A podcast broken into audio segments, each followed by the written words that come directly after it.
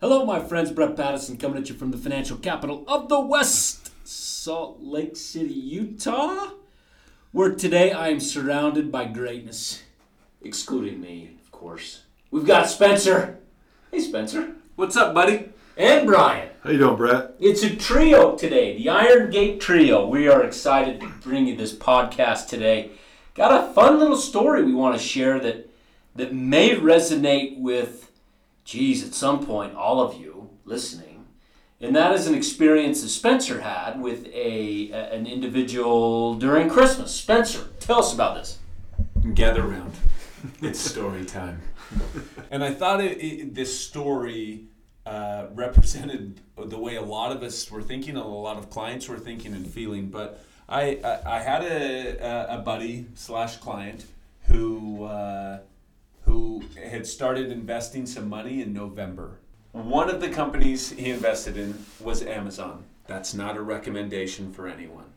But he purchased some Amazon, and uh, on Christmas Day, I got a message from him. Advice. I own a few shares of Amazon, and it has been sucking it up lately. I plan on being in them for a few years minimum, but do you think I should sell and buy when things get better, or just keep with it for now? So I respond with a couple questions. I say, when you say sell and then buy when things get better, do you mean better for Amazon or for the market in general? And also, if you sold tomorrow, what would need to happen for you to buy back in? And he replied, maybe a few solid days of positive numbers instead of losses. And I just wrote back, then you would be buying in at a more expensive price than what you sold for today. It's a tough decision on when to get in and out of a stock. I've learned through experience that I'm not smart enough to be able to time it perfectly when to get in and out. So I find out what what I value companies at and then I buy them when they're under undervalued. When I think they're really good and that I believe in them and plan to hold them for a long time. Unless something specific changes in their business.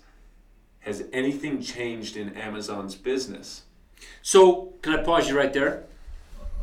How many how many times have have we heard clients or maybe ourselves you buy in stocks and they immediately fall and you sit there and think what did I just do?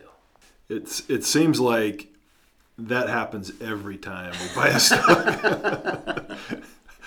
I mean, I, I can't even think of a stock I've bought and it's never traded below my initial uh, purchase price. I mean, it, it almost happens every time. Every time. Stocks are volatile and they go up and go down. Does the value of the business go up and down with the stock price? I don't think so. At least not as rapidly. You know, stocks do the values of stocks do change, uh, but the but not like not as fast as the stock price. You asked an important question to this friend, which was, Has anything changed in the business? That's a hard question to ask when you're psychologically screwed up because all you see is red. Well, and so you look at the timing of everything. End of November, Amazon was trading in the high 1500s, almost 1600. On Christmas Day, when the market was closed, it was trading in the low 1300s. 1307. So you're talking about a $300 swing, 250 to $300 swing, which is you know 17 to 20 percent, uh, and that would be hard to stomach. But being able to say, has anything changed in Amazon's business between then? No. Now, if if you're in some situations, stories do change. You look at PG&E right now; their stories completely changed. They're filing for bankruptcy. Well, that's something that's changed. But between end of November and uh, Christmas, nothing relevant had changed in Amazon's business. The stock had been down 250 points, though. His bike price wasn't that bad. No. 1600. I'm looking at October. Easily could have bought it at 1900. Yeah. He should be happy. but it's the psychology. Oh, right? absolutely. So, so I texted him a day afterwards, uh, a day or two, and I just said, "Hey, what do you decide to do?" Because eventually, I told him, and I said, "Hey, if the pain is so bad that you can't take, and you know it's affecting you physically, you should just get out. That you probably shouldn't be in the stock market at that point. But if you are going to sell, wait for an up day. because Amazon will eventually go. You know, I said just wait for an update and sell on an update instead of panicking and running with the herd on a down day. And uh, anyway, so I texted him back a few days later and I said, What did you decide to do? He said, I, I stayed in. And then I talked to him, I, I, I thought about him yesterday and I called him. Amazon's back above 1600. I think it's almost it's almost to 1700 now. 1683 today. 1683. So I texted him yesterday. I said, Hey, are you still in Amazon? Did you stay in? And he said, Yes, I'm still in. And I said, Okay, here, here's the, the thing to learn from that lesson. Don't run with the herd if the story hasn't changed whatsoever. Now, here's a good time. Reevaluate your thoughts on Amazon.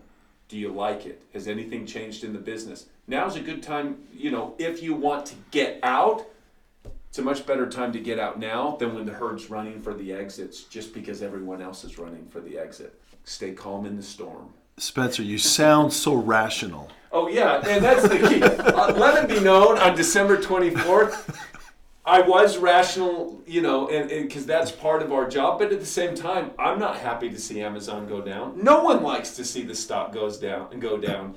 But at the same time, if nothing's changed within the business, you've got to stick with it. I mean, that's what our job is. I, I trust Brian and the, the analysis he does. I trust Brett and the analysis he does, the analysis that I do, that we're all doing together. And, and then you trust and you follow the plan. Yeah. So December was brutal, Brian.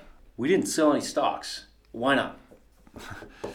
because I, um, you know, we felt like uh, stocks at that point were selling below their value, and it made net, no sense to be selling when the market was panicking. People automatically assume that the market is always rational and it knows everything. And the market at times, you've all heard the story. We talked about it a few weeks ago about Mr. Market. Mm-hmm.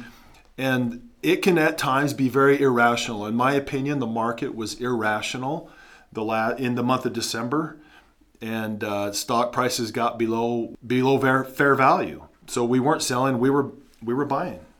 And have any of those businesses, to Spencer's point, as he's talking to this friend, have any of those businesses their their business really changed in one month to, no. to the point we need to sell. No, there, there's no fundamental news that's really changed the story on any of them over the last few months. Most companies reported uh, earnings. The last really earnings report was in October, you know, September, October, actually October, November. And uh, there's no really new f- fundamental information that would have changed that story. Of course, there's a lot of outside influences and information out there going on. You got Brexit, you got China, you got trade wars, you got the wall. You know, there's all shutdown. You got the shutdown. You got all kinds of that, all that. But does that really affect any one of our businesses fundamentally? Uh, so that it would, you know, change the value of that business by 20%, 15 to 20%, and that's what happened over the last couple of months. I would, I don't think so. No, and now stocks are up 10 plus percent off of the lows of December 24th. Right. Yeah. Thank goodness.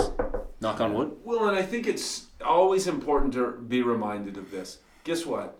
It might happen again. It will happen again. It will. There you go. it, it will. will happen again. It might will. happen again in 2019, might be 2020, 2021. Who knows exactly?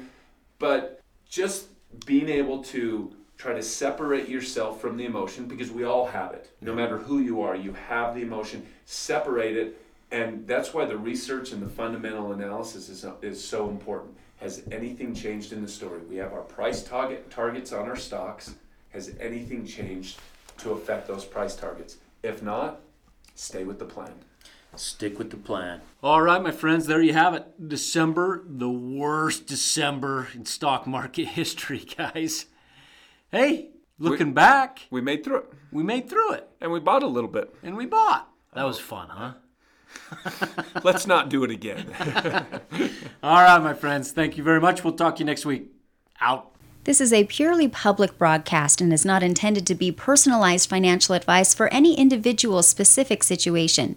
Each individual's financial situation is unique, and the topics discussed on this broadcast should not be relied upon and or considered as personalized advice. Specific financial securities discussed are not intended to address any listener's particular financial situation and should not be considered recommendations. This is for educational purposes only. For more information, please contact Iron Gate Global Advisors at info at igga.com or by calling 888 591 0334.